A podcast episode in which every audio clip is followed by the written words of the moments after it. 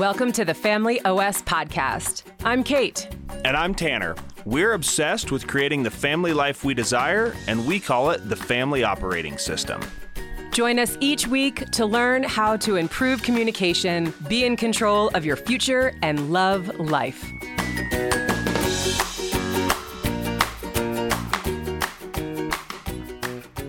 Welcome to the Family OS podcast. My name is Kate, and I'm here with Steve Leavitt, who is a Christian biblical counselor and a graduate of the Dallas Theological Seminary with a Master's of Arts in Biblical Counseling. He's also the co author of the book Walking on Water When You Feel Like Drowning. What an amazing book title right there because so many of us feel like we're drowning nowadays. Uh, Steve's spoken to thousands uh, through training seminars at churches to give people real solutions to today's most pressing pressing issues on marriage, um, how to parent, dealing with grief, fear, anxiety, and depression. Steve and his wife, Marty, have been married for 20 years. They have a heart for missions. You've spent time in Kenya working with orphans and the homeless, uh, also working with the widows there and uh, training pastors. And you've also even done some work with the deaf school there in Kenya, too. Amazing work that you've been doing. Uh, and you are an ordained minister, been counseling for over 25 years. Welcome, Steve. Thank you for being a part of the podcast. Thank you so much. Glad to be here. Love to be here. And hopefully, um, I have something to share that would be interesting to some folks. Yeah, well, I think I think that will certainly be the case because as uh, we've really um, started to get into understanding our audience and what they've been going through, they're really feeling like, as your book title says, like they're drowning. There's a lot going on, communicating with their spouse, how uh, to not have the kids take over the household, like all of these things. So um, I'm sure with your experience, you'll have some insight that they can benefit from. But before we actually get into all of that, just share with us a little bit of your journey, your story, because you've gone through so much um, the loss of your first wife and adopting a child and just dealing with different family dynamics and the people you've counseled over the years. So,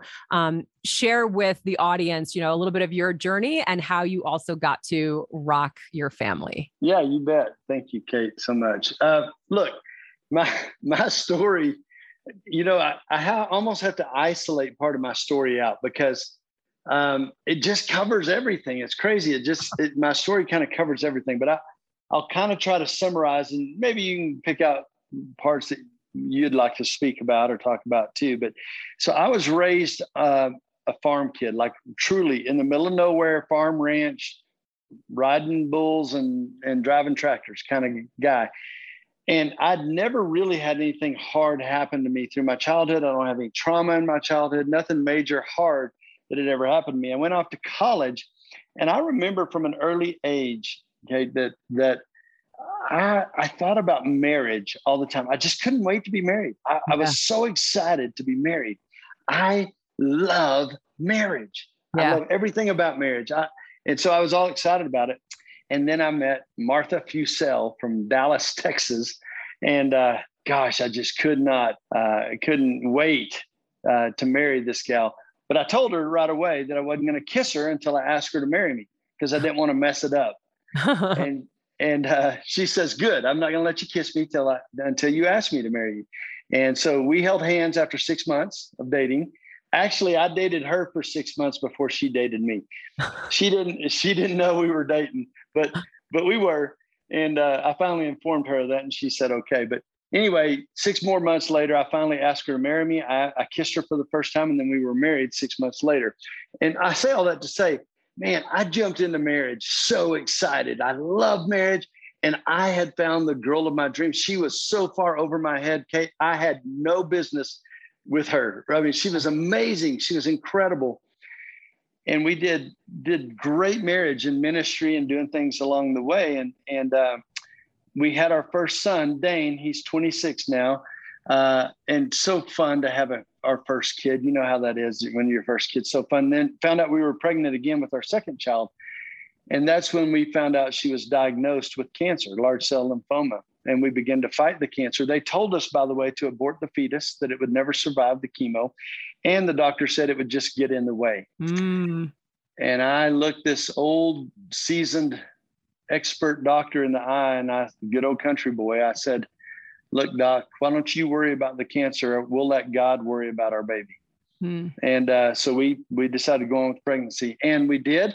And little Madison was born six three pounds fourteen ounces, perfect. Went from the home from the hospital in three days. Wow. Um, and unfortunately, four months after that, the chemo came back with a vengeance, and uh, Martha passed away. Actually, in my arms in our living room alone on a cold November night, uh, she passed away.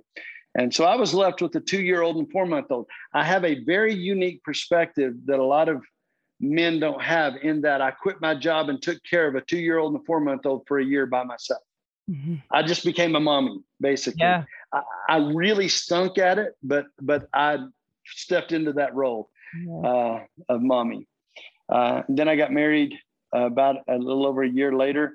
Got married, remarried to another girl way over my head. This amazing girl, uh, Marty. I married way over my head again, and uh, Marty and I had uh, our first child together. Not long after that, um, a year after that, and then we adopted a little girl from South Korea named Malia. So there's four children, three different moms, two different marriages hmm. in my life by the age of 32 or 3 years old. Yeah. It's quite a quite a journey and so much. I mean, what a roller coaster that must have been from an emotional standpoint and knowing that you also have other lives that depend on you and that are looking up to you for um, how to maneuver this. So yes, what so so what do you do? Because I mean, I I know that many families go through this, and whether it is loss or a blended family of some kind, you know, I mean, just various. Yep. Even though the circumstances don't have to be the exact same, that emotional roller coaster is there. So how do you help someone work through all that? So this will be interesting. I think you'll be interested to hear this. Yeah. Um, I speak to about 20 to 40 mops or mother groups a year uh, because of my story. But something happened, Kate, that was very interesting in that I didn't know it, but I had been an anxious kid my whole life. I'd been I'd had anxiety my whole life, and I didn't even know what it was until Martha got sick, and um, I went into full blown kind of panic and anxiety, and I still didn't know what it was. I just thought I was dying too, to be honest. I thought I was sick or something was wrong with me. And after she passed away, I would lay in bed shaking at night. I, I, my stomach hurt constantly. I had all kinds of gut issues. I was racing in my mind over and over again. And I finally figured out and put a name to oh, this is called anxiety. I'm having anxiety. Mm-hmm. And the reason why mothers tend to love to hear my story is because most moms, especially postpartum or after that first or second kid, are dealing with some form of anxiety, fear, worry, stress, even depression, right? So emotional distress became a huge part of my life, and I had to learn to deal with it. And I'm becoming kind of an expert now on the area of anxiety, fear, worry, stress, OCD, and, and depression. So that part of it was hard on the roller coaster that you're talking about. I was a mess trying to take care of two kids and then now my wife, new wife, I was a disaster. Yeah. To be honest, I had to figure out how to fix it. And I did. That's what the book's about. Actually, the book that I wrote is about how to uh, manage uh, yourself during emotional distress. Yeah. Well, and we'll definitely put a, a link in the show notes for for the book again it's called walking on water when you feel like you're drowning uh, and i and i've been there uh, a, a, few different times and it, it kind of something that i was thinking about um, and just reading you know your story before we had a chance to talk um, when i was single single professional working in new york city i was in and out of this depressed state i was definitely dealing with depression and some some months better than other months or some years better than other years and i and then it also and i was like you all I wanted to do was be a wife and a mom. Like I just wanted my family. I didn't want a career. I just wanted to be a mom and and and raise raise kids. And now I get married and uh, I, I become an instant, you know, stepmother, which I didn't quite know how to handle. And uh, you didn't have any kids yourself? No, no kids, never been married. And I got married over 40 and had both my children over 40 and uh, and I got pregnant um, right after we got married, a couple weeks after we got married. So I moved across the country, no friends or family in Colorado, stepmother, uh, got pregnant right away. So now I'm hormonal. Like I, I, you know, I'm trying to just be a newlywed. Like I, am yeah, I was on that emotional roller coaster and really struggling, and quite frankly, didn't didn't handle it very well.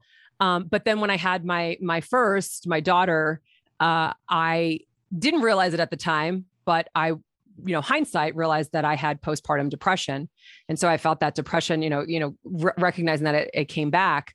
Um, so my question is, sure, like is is depression, anxiety, these these sort of mental things that we go through, is it is it circumstantial? Like in your experience, have you seen it more as something that's circumstantial that hasn't quite been addressed? Or is there really some kind of internal chemical thing going on, or maybe a mixture of both? Yeah, from your experience. yeah, you just asked the million dollar question. This is exactly what I wrote the whole book about.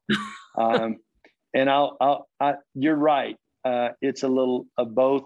Actually, there's two or three or four things that could be going on. Mm-hmm. So let me just throw that down for you real quick. Yeah. Some people are just born genetically dispositioned to not produce serotonin well, and so they struggle with emotional depre- d- d- emotional distress, uh, depression, anxiety, things like that. Purely genetics, uh, and it is a chemical imbalance in their body. They're they're low on serotonin, and some people are just born that way, right? Okay. Some people are born that way a little bit. Uh, I know there's genetics involved because my granddaddy was anxious, my daddy was anxious, and both of my sons both struggle with anxiety. Mm, okay. it, it's a genetic thing where my our bodies just don't produce the right chemicals. Okay. So there's always that that part where uh, there's some genetics involved, and there is absolutely chemicals involved. This is the problem in the Christian community because forever Christians didn't want to talk about chemical imbalances and they sure didn't want to talk about medicine, right? Yeah. And and and it did a lot of disservice to a lot of people because there is a medical, clinical, physiological issue going on in most people, I believe, that are struggling with emotional distress. And so it needs to be addressed medically and chemically. There's another part that's just can be just traumatic, trauma induced, right? Like me, my wife dies of cancer.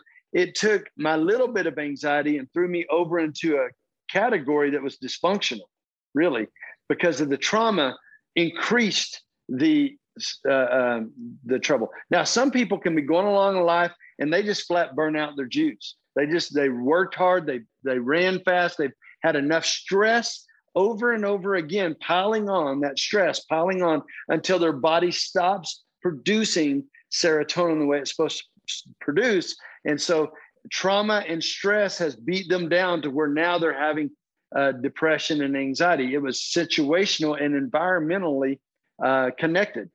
So there's all these different factors, and you don't know. And then the last part is spiritually. Some people, I do believe, go through uh, spiritual events. And and think that there there is sometimes your own choices contribute to your your emotional distress. You've made bad choices. And so and you know i think there i think there are two things that go on in this world. There's good and bad. And um, and and christians can be under attack or humans can be under a, attack uh, so i think minorly that can also be happening also so there's your all your there's the answer to your question yeah. as briefly as i can say it yeah no and that and i think that's very helpful because i know in my experience, it's been, um, I, I do believe it's been much more from a circumstantial perspective, right? There just, I, I, and, and the mental thing that I had to go through was how my life wasn't turning out the way I wanted it to you know all the things that i wanted and it wasn't going that way god had a different plan for me you know so uh and having Yep. Unmet. Unmet expectations. Right. Yeah. And and the cornerstone of my healing process for people is to be willing to accept the worst case scenario, accept what you can't control, accept whenever the plan didn't turn out the way you wanted it to. Mm-hmm. Yeah. Acceptance. Acceptance. Yeah. I mean, the serenity prayer, right? It's uh it's so apropos in things like this. Um 100%. And we actually have that prayer uh right in our hallway. So as soon as we walk in the Beautiful. front door, it's the it's the it's the first thing along with the the mess that our kids leave in our house um, that you see when you walk in the always. door. Always. Right with small kids. Hey listen though parenting parenting tip. Yeah. If your house is spotless you're probably not doing the parenting you should be doing. Good to know because right? I, because I think that's where my anxiety comes in. I I've never really thought of myself as an anxious person, but I have noticed where I can get myself worked up and I I don't like clutter and a mess and I want things to have a proper place and put things away. And like with small kids, I'm like, oh yeah, this is out the window. Like I've had to yep. relearn how to handle all of this. And and it's been a journey. You know, I mean, I, am much better at it four years in than I was the first Good. year. But yeah, um, you just can't, you just can't keep a I don't think you can spend all the quality, loving time with your kids uh, and keep the house all straight. Part of it, yeah. you just got to play with your kids a lot, and that means messy sometimes. Yep, hundred percent. Yeah, it's good advice. Yeah. Um, and yeah, that's and that goes into um, a little bit. You know, uh, uh, what I also want to just share is, or or and talk to you about is that family time, right? Like how to help be present like how how do you help couples feel like they're present with their kids they're they're showing up for them as a mother and father um with without feeling like they're pulled from all the other things we've got a lot of working parents like how do how do you create that balance um, for for couples like how do you advise them on that well i am a marriage counselor at heart meaning that when the marriage is right typically the family is right I've heard that a few times recently, and you're another voice saying that. So true. Yeah. Well, the greatest thing to answer your question, I believe the greatest gift you can give your children is for them to grow up watching mother and daddy loving each other well. It's not what you do to the kids, it what it's what you it's what they see between husband and wife. I mean, my job right there, right? yep. So let's so then let's go to that. So for the couples who are listening, you know, people listening right now and they're in a marriage where it's struggling. They're not talking to each other. You know, the the communicate. I mean, communication of uh, what we've what we've experienced with our clients, or uh, just even various surveys that we've done. Number one, hands down, struggle is communication, which is a broad topic. Um, so how? It's not as broad as you think it is. I can I can sum it up real quick. Okay, do it. So whenever I do marriage intensives, or my I, I've got a I got a marriage seminar coming up in, in Colorado, and Rock Your Family will be doing a, a marriage retreat at the end of September. Uh, my, my, number one thing about communication, because people, you're, it's broad in the sense that people come in all the time and say, uh, "Oh, we have a communication problem." Well, that's going to mean one of 400 different things. Right. And we I get- fight too much. We don't talk. We don't, you know, all this different stuff. Right. I've narrowed it down to this little system I do about communication. Person number one has to learn to communicate their hurts, needs, concerns, or frustrations at a level two, not angry, and with an I feel statement. Person number one has to learn to express what they need or how they're hurt or what their frustration is. Person number two has to validate those feelings, not agree and not understand, but validate those feelings. So communicate, communicate your need, validate those feelings. When a couple learn, whenever I teach a couple that concept, I'm almost done with them. Whenever they get good at that, I'm almost done with them. And all of a sudden, the whole family blows up wonderful because mom and dad are sharing their needs and feeling validated in those needs. It's really simple. Yeah. So that's actually something that we've heard often from the couples we've worked with and that it is it is it's like a, a win loss battle that seems to be going on right? Like yeah. you know eh, eh, he said this which is always a lose lose lose that's right? always a lose lose right. So how how do you help a couple like you know like where do where do they start right? You've got you, you, they're arguing about the garbage when it's really not about the garbage right? So so what so, so how true right? So what goes uh, what's the first step in helping them be able to sort of take a step back and be like okay so, it's not about the garbage. Yeah so I, I have to set them down and say okay and show i write it out on the board that communication validation business mm-hmm. um, and i and i turn and look at them and said all right so why don't y'all do that? Why don't y'all do that? She might say well because he doesn't like to talk and i'll have to start working with him about how to learn how to say words that mean what he feels inside, which he doesn't know how to do. Okay. He might say, she can't open her mouth without chewing me out and being all you this and that. And she's so unpleasant when she talks to me. I'm not interested in listening to her. Mm-hmm. And so I have to tell her how to keep herself to communicate her feelings like we tell our children use your words, use your words. she has to learn to use her words right. and express what she really felt, not what she's angry about. Mm. And whenever you get a couple to figure out, why am I not saying what I really feel? And a lot of times it's because when I do say what I feel, I'm not validated. Mm-hmm. Right. I tell you I'm hurting and you just roll your eyes. I'm telling you, I'm telling you we hadn't had sex and and two weeks and I'm dying here. And she goes, Really? We're going to have this conversation again. Well, no wonder he doesn't tell her what he's, or she tries to say it, it's hurtful whenever you don't spend time with me. And he just rolls his eyes and says, You know, I have to work, get over it. Yeah. Of course, they're not going to tell you how they feel. Yeah. You have to validate those feelings. Yeah, the validation part is really key that I that that I think yeah a lot of couples are are missing the boat on. And and then why people shut down and not and yes. not actually share what's on their heart. So yeah, good job narrowing it down to a very simple formula right there. Right. Um, so now we've talked also about the marriage being strong, right? That that's the best way you can lead um, your children. Um, but one of the things that I, I saw online in uh, your, you know, your bio, so to speak, was was that you've worked, you and Marty have worked to um, raise thriving, godly adults. So, what would you say are some of those basic principles that you help with children being thriving, godly adults? Yeah, so I'm going to blow your audience up right quick, if that's all right. do it. Let's do it. So, so we did not make the children the center of our home. That was one of the strongest things I did. Right. right a child centered family, which is typical of a mom and dad who aren't getting along and don't really like each other. They're naturally going to make the kids the center and just dance around the kids because they don't really like the marriage. That's why you have to have the marriage right mm-hmm. so that you don't dance around the kids and make the kids at the center of the marriage. So a child centered family, I believe, doesn't work. Mm. I think that you have to have a marriage centered family and the children be welcome guests on the outside. You can ask any of my kids uh, about that, and they'll go, Oh, yeah, mom and dad would nearly make out on the couch all the time. They're just, you know, it's all about mom and dad first. Yeah. So the second one is the second blow up here is um, it probably has, I believe, has more to do with dad than anything else.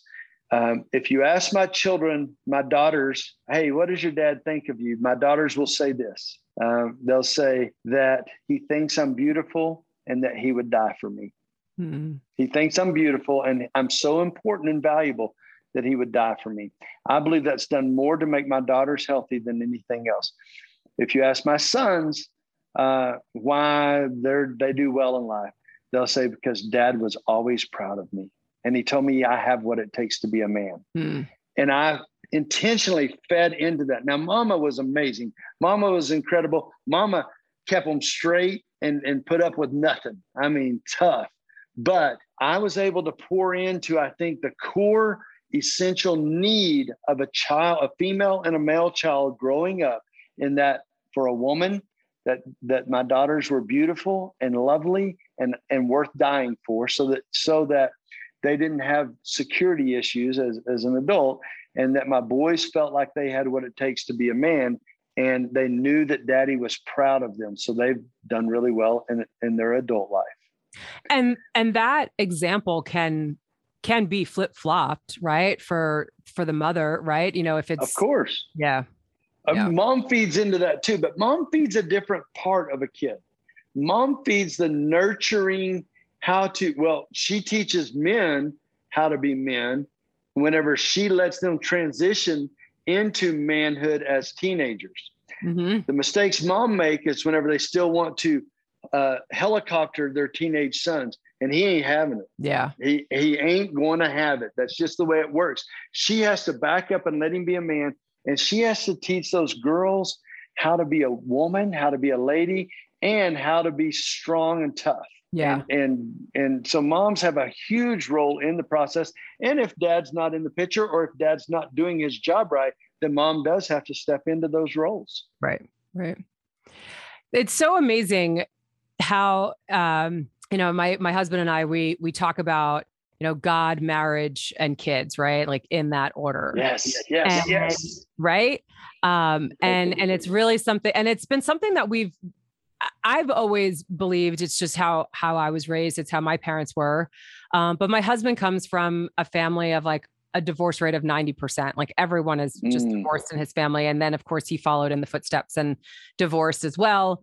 Um, and so when when he and I met, I mean, that was a very big priority to him of having a good example for his daughter. It's like I gotta I gotta change the trajectory here. This is this is this is not working out well. And even her mother is divorced twice. So, you know, she doesn't have an example of what a proper marriage and family, you know, and all of that. So, um, right. but when we also met, he he really was on a he was on a journey of God and couldn't he actually even say God? He called it the universe. And slowly as we've been together, he's opened up to calling God. Now he's found Jesus. You know, he's been on this journey. Right? Yes. um, and it's really been beautiful to just watch him develop and and and and um and just find his way with with faith um and for anyone listening i would say if you're sort of in that position where you don't know where you know your spouse is or how that's going like just continue to be the example right we always talk about example right because that was the one thing i was like i got to support him on his journey i think differently or believe otherwise or whatever but like i got to support him and continue to be the example. Um, and and in a short period of time he's found christ which is a beautiful thing. Um, so now we have this you know god marriage and kids. So for the audience listening where that might not be the case how do you even get god to start becoming a priority in your home? Because that uh, it's it's not even just missing in our home. I mean it's missing like everywhere. So we we and it starts at the home, right? So we got to start making some changes here. Um, how do we help families do that? Yeah, well, I I do a live Bible study every morning on Facebook, YouTube, and TikTok simultaneously. Okay. And two to five thousand people a day go through TikTok on my Bible study. Wow. And you talk about a godless territory, right? The absence of God and what that looks like. Just come on and watch my TikTok Bible study sometime. It's ridiculous. But anyway, so you just pretty much quoted beautifully, Kate. I love your heart. I don't even know you, but I, I love your heart. Oh, thanks. You just pretty much quoted First Peter chapter three, uh, that says, uh, wives, what do you do with a husband who's unwilling to live according to God's word? It says, You live righteously yourself so that he may be won over without words. Mm. That it's not your actions. It's not, it's not, I mean, it's not your words. It's not, you're not going to talk him into it. You're not going to give him lip service till he decides to be, be a Christian. You just be you. The answer to your question is if a spouse is not where you want them to be spiritually, you just do you with God and love them well. You yeah. you put their needs above your own. You serve and love them well.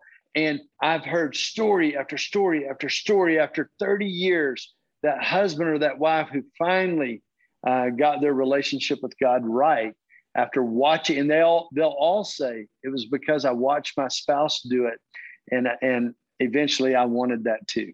Mm-hmm but God has it's one of my top 10 rules of marriage is that God has to be at the center of the marriage for it to be all that he designed it to be.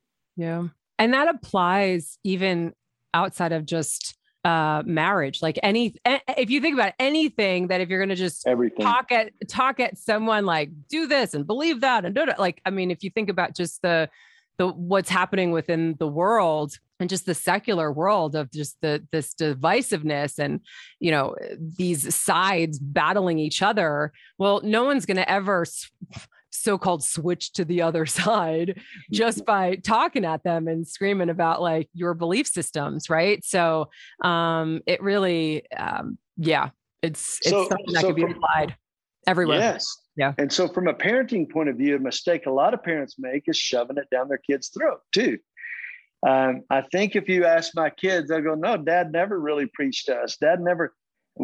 I just saw him reading his Bible every morning.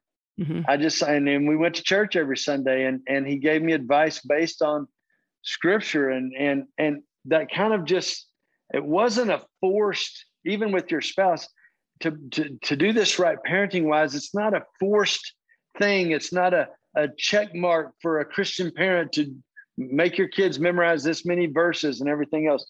Um, I, I think kids respond best to seeing it 90% of the time and hearing it 10% of the time. Yeah. Yeah, I mean, you certainly want your words to match your actions, and you know, and vice versa. But it really is based on the example and the actions that that are seen. That's what they. Um, and I, yeah, I mean, I just think of just so many little different things that um, you know, just recently, um, you know, we've had conversations about spanking. Like both Tanner and myself grew up where we were spanked as kids. And I don't necessarily really think anything of it. I'm like, okay, you know, and and and a couple of times we've we've spanked our kids, but then we've we I just had this aha moment. I'm like, but I'm teaching my daughter to use gentle hands and to not hit her brother or not beat up on the dog and like be you know be nice and use you like keep your hands to yourself that thing. And then i'm going to go spank her. And i'm like I, you know i understand you know where spanking has come from and whatever and like you know and and and we all have different perspectives on you know whether we use that or not. But it just was that all of a sudden aha moment. And granted literally i can count on probably one hand how many times i spanked my kids.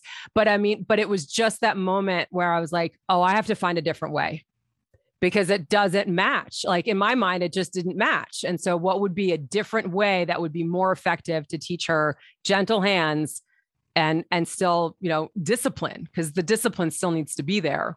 Um, and so that that was just something that like came to me recently. And again, actions and words, you want everything to to match. Um, I don't I don't know if you have any comments on spanking, but uh, uh, are you asking? Yeah, I'm asking. I'd be curious. You know, I mean, you've, oh, you've yeah. been parenting way longer we'll than me. Prob- we'll probably agree to disagree a little bit about that. Yeah. Uh, look, there's. I'd love there's to know three, perspective. Yeah. Sure. There's three or four forms of discipline in your children. And the role of discipline is to bring about remorse, repentance, confession, and a change of heart. Okay. The mistake a lot of parents make is that they'll punish to anger instead of punish to repentance. In other words, if you punish your kid, discipline them somehow, and the kid is just angry and you wait till everybody gets over it and then you just move on in life, you've actually done more harm than good. You cannot punish or discipline to anger and then end it right there. You have to discipline through that to a, a, a remorse, a repentance, a change of heart. And that's the mistake a lot of parents make. The question is, how do you do that? Then what is the discipline or the punishment that should take place? There can be corporal punishment, which is spanking.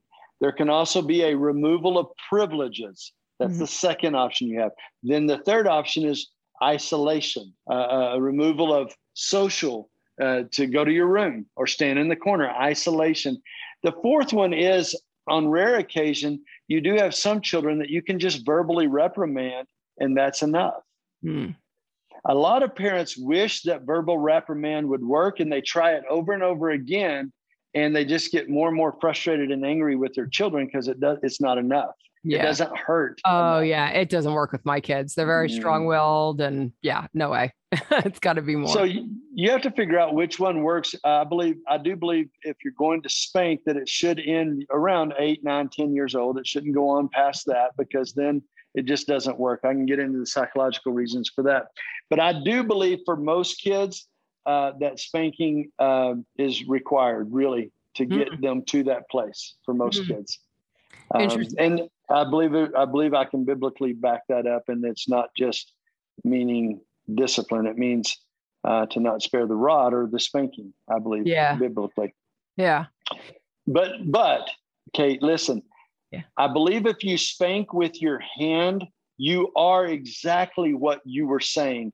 You're teaching your daughter not to hit. And whenever you hit your child with your hand, I believe that does say the same thing. And that's what you were connecting the dots on. Right. I do believe if you spank with the right utensil or belt, right. Uh, yeah. The wooden spoon. We had actually uh, a leather belt I'd cut up and, and, uh, glued two pieces of leather belt together. So a leather strap that was, you know, about 12 inches long that didn't leave a mark. It wasn't damaged, but it would pop. And, and, and it I believe it worked. I yeah. believe it was very effective. And, and we didn't have to use it often or much, but when, when we did, we, we punished to repentance through the anger. And I believe it worked very well. And kids will separate that from the being the same as hitting your brother or sister uh, whenever you use something rather than using your hand. Yeah, hand. Yeah, interesting. Well, so, I appreciate the yeah, I appreciate the the perspective and insight, and I and I think it's something again, you know, we as parents we we we do get frustrated, and there is eh, points where the discipline needs to come into play, and how do without we, without anger, without anger, right? On our part, yeah, yeah and that's a and that yeah i'm glad you you preface that again because that's that's another thing that i've noticed um just you know again as a new parent um that that some of it is my own emotions you know like I, i've got to lower my emotional temperature first before yes. going to respond to what is happening with my child because i'm not i don't want to take it out on my child that's not that's not the that's not the, the purpose of all this so um and i think yep. that's something that you know we're so emotionally charged and we're tired and we're you know it's everything that that then that comes out um, and that's not how we actually that's not what we're intending to do for majority of the parents you know people listening but that's what ends up happening. So yes. you know you know the most common thing i hear from moms is when i say hey how do you think you're feeling as a mom? They'll say i yell at my kids. I yeah. raise my my voice to my kids and it's my number one rule to not do as a parent but every parent does it that's why on a scale from 1 to 10 you should always discipline between a two and a four. If you're a five, six, seven, or, or 10, uh, you've got to choose not to discipline at that time. Yeah. Even if it feels like the kid's winning, you walk away. Yeah. Yeah. And that in itself will then be a lesson to your child, right? So, right. Like, yep. oh, mom's got to cool off before we get to hear from her again, right? And that's yep. and that's a lesson. It is, I mean, it really is amazing how it's all so connected and um and how uh just these small little things that we can do um really change and and can just help so much and benefit um our marriage and our our children and our family life. So, Steve, thank you so much for being a part of the podcast and and this conversation. It's been fantastic. I love that you're you know you're just uh, around the corner, so to speak, from where we are in Colorado Springs, yeah. which is awesome. Uh, your retreat. Rock Your Family. Yeah. yeah. Rock Your Family Counseling Center. It's rockyourfamily.org. Yep. We'll have that linked up. Yeah. Sure. We do all types of counseling, marriage, family, individual. And we do intensives where people can come for five days at a time and and have me for or one of my other guys for five days all day long every day. And then we get out and do high ropes course. We get out and do kayaking and and do therapy in those environments. We have a really cool system set up. So yeah, and actually, before we say goodbye, talk a little bit about that because you sort of um, I, I I saw something that you referenced, sort of this this intensive versus and and experience based therapy. How how is that different from traditional therapy for someone who might be interested? Yeah, sure. Well, we do the traditional where you come in my office, sit down with me for an hour, and we talk, right? But it's much better. Your brain gets out of that mode into play mode whenever you get into experience based therapy. In other words, if I could put you and your husband on a kayak and you both have to paddle in unison or on a climb wall where you have to tied together where you have to climb up that wall, I get to see the real dynamic of the couple. I get to see y'all getting out of the counselor professional mode into how you function in life together. Yeah. And it makes all the difference in the world. Plus, it makes you enjoy your spouse in that moment. And then we get to process why did you yell at her right then? Or why did why did you boss him around during that? Or whatever. Right. It right. just changes everything to do it experientially. We uh, we work with a, a therapist as well, just um, from blended family issues, and uh, just good always to have outside outside perspective and and uh, keep us straight. Um, and she uh, she continues to remind us, which we haven't done yet, but she's like, just go buy a puzzle. Go buy a puzzle and put it together and see how the two of you work. Like who puts the edges first, who deals with the same colors for you know. I mean, you learn so much about Yep. how you approach something. That's it. Right. That's exactly why we do what we do. yeah that yeah that's just what came to mind as you were sharing that so well this is fantastic um rockyourfamily.org is the website we'll have that linked up as well for everyone uh, Steve Leavitt thank you so much for joining us on the family os podcast My pleasure. Thank you. thanks for listening to this episode of the family os podcast We have a special gift that we'd love to give you. Text us the word POD, P O D, to 720 459 4219, and we'll text you back. Until next time.